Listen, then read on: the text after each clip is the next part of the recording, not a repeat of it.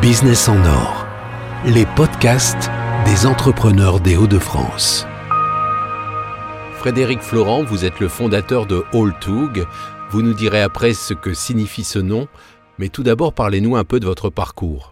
Alors, eh bien, tout d'abord, j'ai démarré, après un bac ES, euh, il y avait une idée, euh, celle de devenir euh, avocat. Donc je suis parti logiquement vers une fac de droit. et puis c'est en licence avec le droit social que j'ai découvert il y a eu un déclencheur chez moi sur l'idée de dire en fait c'est pas avocat que je veux être ça commençait à, à me faire dire qu'être avocat commis d'office, euh, il y avait certains dossiers sur lesquels je serais pas à l'aise. Euh, donc je suis plus parti vers, euh, vers la partie ressources humaines il y avait une maîtrise droit des affaires où il fallait faire un stage. C'était très rare en, fac et donc j'ai fait un stage chez Vediorbis et ça m'a ça vraiment plu. Donc bah, comme il y avait en plus dedans une filière RH, il y avait vraiment un cours là-dessus je me suis dit, il faut que je fasse un stage de fin d'année euh, pour pouvoir après rentrer dans un DESSMRH. Ça me fera une, une, expérience supplémentaire. Et donc j'ai trouvé un stage euh, qui a d'abord démarré par un contrat étudiant euh, chez IKEA au service ressources humaines. Et on était mi-juin, après 15 jours de stage, on est venu me voir en disant, bon, on voudrait arrêter ton stage, on voudrait te proposer un CDI. Là, je me suis retrouvé dans la confrontation de, la personne à qui on propose une super aubaine, mais la question était et mon bac plus 5 Et ma RRH de l'époque m'a dit euh, écoute, le, chez IKEA, le savoir était très important. Si tu veux continuer à développer ton savoir-faire, tu le développeras euh, plus tard et tu pourras reprendre des études si tu as envie. Mais voilà, en tout cas, si tu acceptes le CDI, euh, il est là, il est près de toi. Et donc, après quelques jours de questionnement, euh, j'ai accepté ce, CDI et donc euh, j'ai démarré un métier en ressources humaines euh, très opérationnel avec de la paye, de la gestion des temps et de la gestion du personnel que je ne connaissais pas du tout, je n'avais pas vu en cours, et donc ça a été un vrai apprentissage. et derrière, bah, effectivement, comme IKEA est une très belle entreprise, elle m'a permis d'évoluer, de, me développer.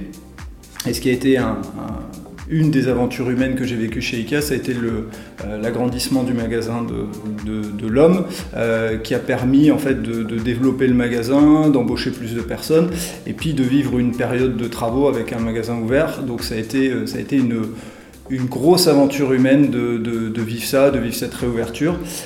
Et en fait, en ayant vécu ça, je, suis tombé amoureux de cette aventure humaine. Et donc, quand on a annoncé l'ouverture d'un autre magasin IKEA dans la région, celui d'Hénin Beaumont, j'ai dit je, veux y être, je veux en être. Donc euh, euh, en 2007, je suis parti, euh, je suis parti au sud du département de la région et j'ai été vivre une aventure extraordinaire parce qu'il faut sur une ouverture d'un magasin comme Ikea recruter près de 200 personnes en travaillant en, collaboration très étroite avec le pôle emploi et puis tous les tous les organismes qui sont autour puisque Hénin Beaumont était à l'époque victime malheureusement de plans sociaux autour euh, autour de la zone.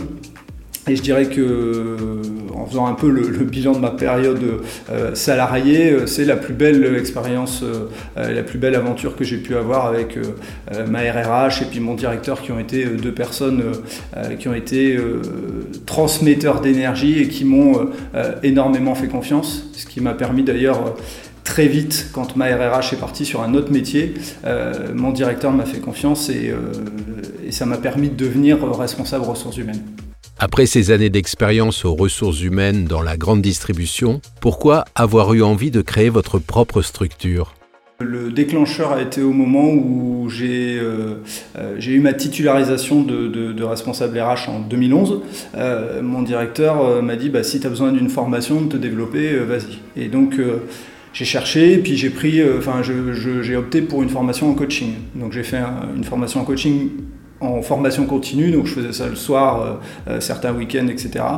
Et au moment où je suis sorti de là, je me suis dit, je, je, créerai mon entreprise à un moment ou à un autre. et puis, bon, les choses ont fait qu'avec des jeunes enfants, prendre le risque. Et puis en 2013, j'ai un collègue qui était très, euh, ami avec pas mal d'anciens sportifs de haut niveau. Donc euh, je décide de partir sur un diplôme universitaire euh, de préparation mentale pour vraiment travailler et avec le sport et avec l'entreprise. Malheureusement, il tombe malade, il décède rapidement et, dans l'idée, c'est que bah, moi j'avais l'idée de créer l'entreprise avec lui. Donc là, tout se remet en question. Je suis sur deux métiers parce que j'avais accepté de le remplacer pendant qu'il n'était pas là. Donc en 2000, euh, fin 2015, j'ai toujours cette idée en tête. J'ai une proposition de, Primark et je me dis ok, je vais chez Primark. C'est l'occasion pour moi de, euh, bah, quitter euh, d'une bonne manière Ikea, de pas, de pas m'enliser et de vivre une autre expérience avec toujours l'idée de créer ma boîte. Euh, je fais l'ouverture chez euh, Primark, euh, plus de 500 recrutements, un gros volume. rapidement, l'ouverture se passe bien, on me confie des nouvelles missions. Quelques deux ans après, je fais deux magasins en même temps. Je fais Lille et Le Havre parce qu'il y, a, un manque sur le magasin du Havre. Puis un moment où en fait ce, management trop enfermant, cette idée de 2013 qui était encore en moi, ressurgit. Et là donc je, fais le choix de faire un grand tournant et de lancer ma structure. Alors pourquoi avoir choisi ce nom, Alltug Qu'est-ce que ça veut dire? Alors Alltug, ça vient de... Il y a eu beaucoup de, euh, questionnements chez moi sur le nom et, euh, euh, le sport, et notamment le sport collectif, a une grande place chez moi. J'ai fait du basket depuis tout petit et j'ai vraiment beaucoup investi de mon temps dedans, que ce soit entraîneur de, jeunes, arbitre, joueur, entraîneur d'adultes. Et aujourd'hui, je m'y suis mis avec, avec mes garçons. Et il y avait ce côté aventure humaine que j'avais aussi vécu chez Ikea, que j'avais aussi vécu chez Primark. Et je me suis dit, bah, il y a le All Together qui est venu à un moment. Et je me suis dit, si je fais un nom anglais, euh, ça risque de pas passer. Donc j'ai essayé de le, franciser. C'est pour ça que le All Tog est écrit O-L-T-O-O-G euh, pour vraiment euh, voilà, être, être lu par, par n'importe qui, qu'on soit anglais ou pas anglais. Aujourd'hui, quelle est votre activité principale? Et votre cœur de métier L'idée en fait d'Oltouk, c'est euh, de mettre le, le, cœur sur le développement humain. Euh, j'ai un peu, euh, grâce à Ikea et puis aussi Primark, était un peu un touche-à-tout, j'aime apprendre. Et je me suis dit, bah voilà, mettre, l'humain au cœur et, le développement, pour moi c'est important. j'ai aussi eu, enfin j'ai comme passion le montage vidéo, j'ai toujours eu un pied dans le digital grâce à mon frère qui a vite créé dans sa jeunesse une entreprise sur, le web. Et euh, donc l'idée, c'était vraiment de faire en sorte que bah, l'humain soit au cœur du développement, que ce soit par l'accompagnement et par la digitalisation. Donc euh, euh, de par mon parcours RH, j'ai identifié trois grandes problématiques qui sont pour moi l'intégration des compétences, le développement des compétences et la pérennisation des compétences. C'est les trois, les trois grandes thématiques, les trois grandes orientations de d'All2. Et vous vous adressez à qui en général? Qui sont vos clients? Alors mes clients peuvent être euh, des euh, entreprises euh, de petites, moyennes structures, parce que je, rentrerai dans le détail, mais il y a certaines, certaines offres, certains outils qui peuvent correspondre même à des TPE. ça peut être également des organismes de formation qui voudraient digitaliser leur formation. Donc au fond, je réponds à beaucoup de problématiques sur ces trois thèmes. Le thème de l'intégration qui va être sur évaluer les aptitudes managériales. Donc euh, l'idée c'est de euh, travailler sous forme de, de mise en situation je suis un manager, je veux rentrer dans une, entreprise. L'entreprise, pour valider que j'ai bien des aptitudes managériales, est-ce que j'ai un management participatif, directif? Eh ben, On fait des mises en situation. Et l'idée, c'est que c'est des mises en situation individuelles ou collectives. Donc ça, c'est la première partie dans l'intégration. Et il y a aussi le fait de piloter l'intégration. Parce qu'on se rend compte que bah, le, le, turnover, en tout cas le départ des salariés, est souvent lié, euh, la source, elle est souvent liée à une mauvaise intégration, le premier jour qui se passe euh, pas comme il faut et qui fait que bah, au fur et à mesure, euh, la, confiance dans l'entreprise euh, euh, part. Ensuite, il y a une deuxième partie qui va être sur le développement des compétences, donc autant sur le fait de développer le travailler ensemble, développer les aptitudes managériales, développer le savoir-être et le savoir-faire, et également du coaching qui peut être là pour des clients individuels si, besoin, sachant que la plus grande des, options est vers l'entreprise. Et sur le, sur le développer, euh, enfin développer le travailler ensemble, euh, j'ai beaucoup travaillé notamment avec euh, Christelle Robert, donc la fondatrice d'Elio, et on a travaillé pendant le confinement notamment des ateliers à distance, Boost Up, qui ont permis d'aider des entreprises à recréer du lien entre les salariés. Parce que certains travaillaient à distance depuis un petit moment, certaines personnes venaient d'intégrer l'équipe et ne savaient pas trop comment se positionner, donc on a créé ce, ce type d'atelier. Et donc sur le, dernier, euh, sur le dernier pan qui est celui de pérenniser les compétences, il y a l'idée de digitaliser les, euh, compétences, c'est-à-dire les formations.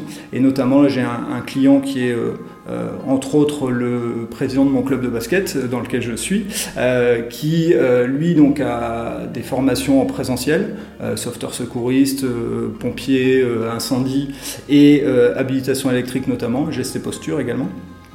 Et euh, en fait, lui, depuis octobre 2019, il commence à se poser la question de la digitalisation. Malheureusement, il y a eu le confinement, donc 100% euh, de ses formations sont arrêtées.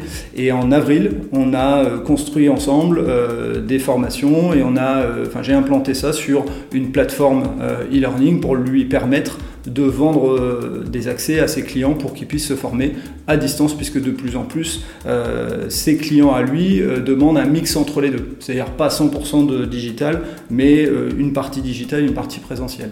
Et ce qui fait, fait la différence, parce qu'aujourd'hui les cours plaisent énormément, contrairement à ce qu'au début ils avaient des petites réticences. Euh, aujourd'hui, c'est le vidéo learning qui a pas mal marché. C'est-à-dire de reprendre euh, les formateurs, de les filmer euh, en situation, l'explication, et puis d'y inclure entre deux de la théorie, entre deux des quiz. Et les cours sont, sont assez interactifs et plaisent plutôt à, ses clients. Donc, donc, voilà une cible que je n'avais pas identifiée au démarrage et qui aujourd'hui marche plutôt pas mal. Si l'on prend l'exemple de la création de ces vidéos, c'est quelque chose que vous produisez seul ou vous faites appel à des partenaires? Pour l'instant, je travaille seul. Euh, si demain le volume commence à, augmenter, euh, je pourrais faire appel à des sous-traitants pour euh, la partie montage vidéo notamment et, me permettre de restructurer les images. Là aujourd'hui, la demande commence à se développer. C'est surtout par des partenaires, enfin des clients de, de la société LPC.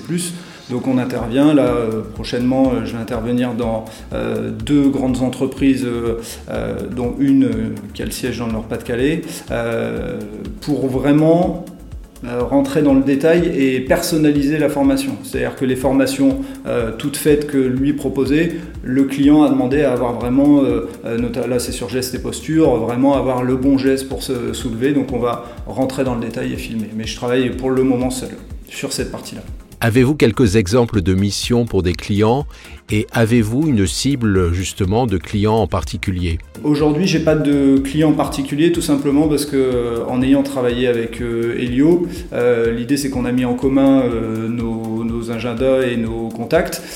donc bah, ça nous a permis de toucher différents clients. Donc on peut avoir très bien une agence digitale, comme là actuellement on est en train de travailler avec une école et son service informatique, comme on est aujourd'hui sur deux, trois euh, entreprises de la grande distribution.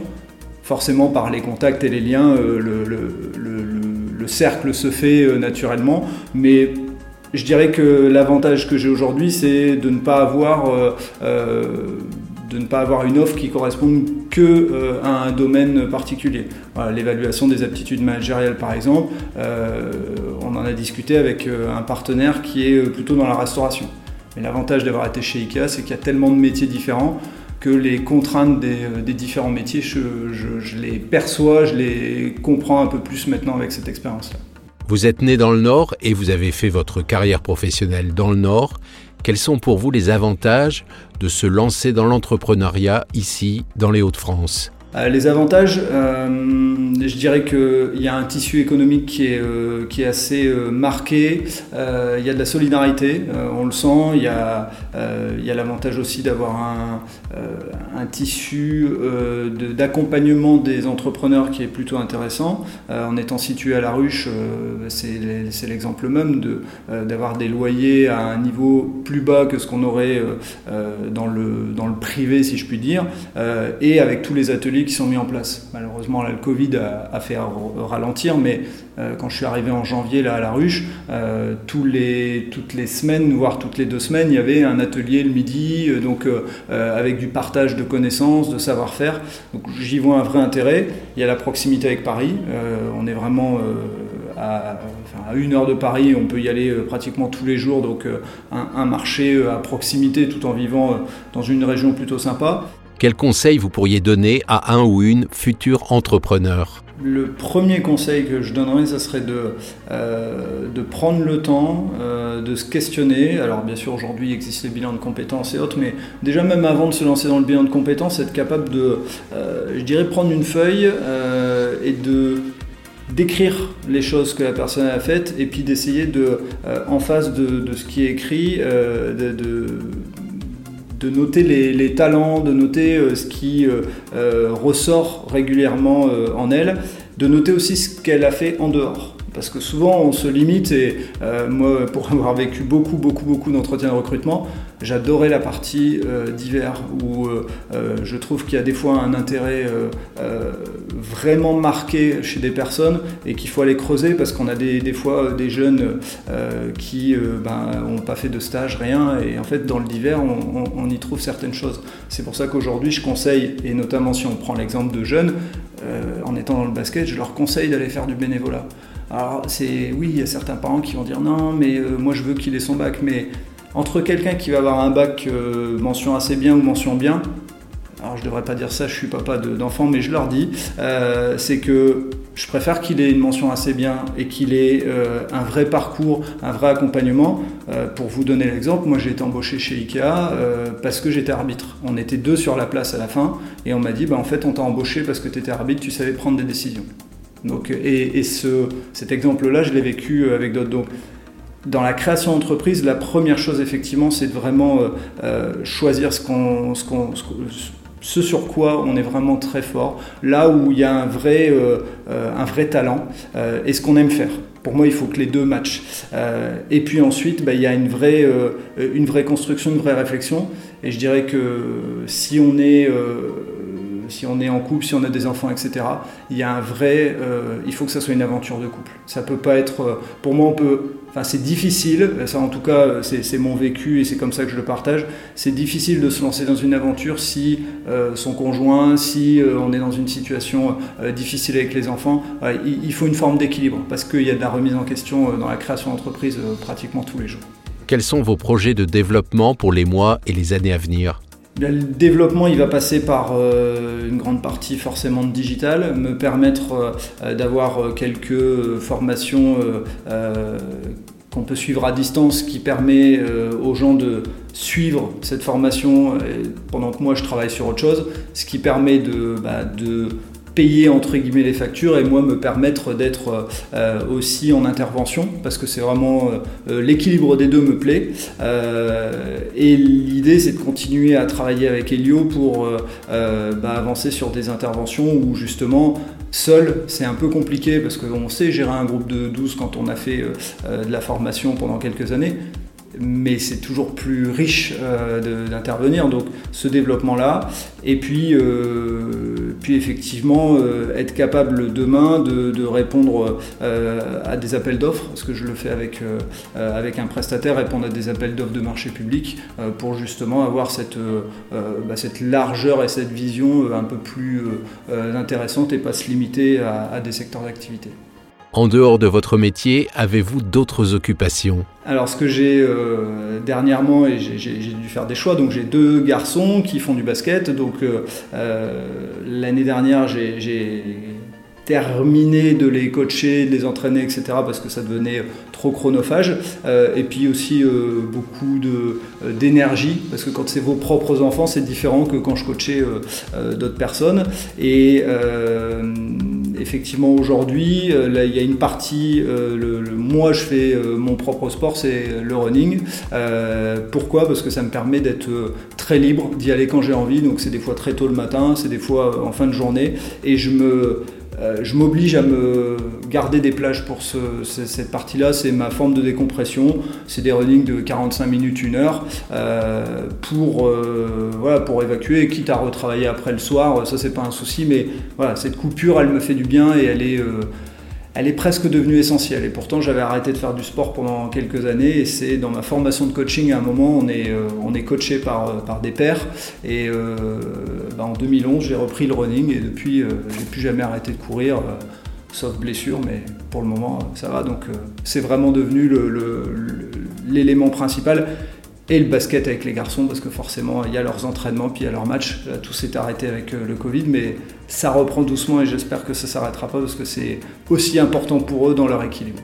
Vous pouvez nous rappeler l'adresse de votre site internet? Oltoog.fr, O-L-T-O-O-G.fr. Euh, après, adresse mail également frédéric.oltoog.fr.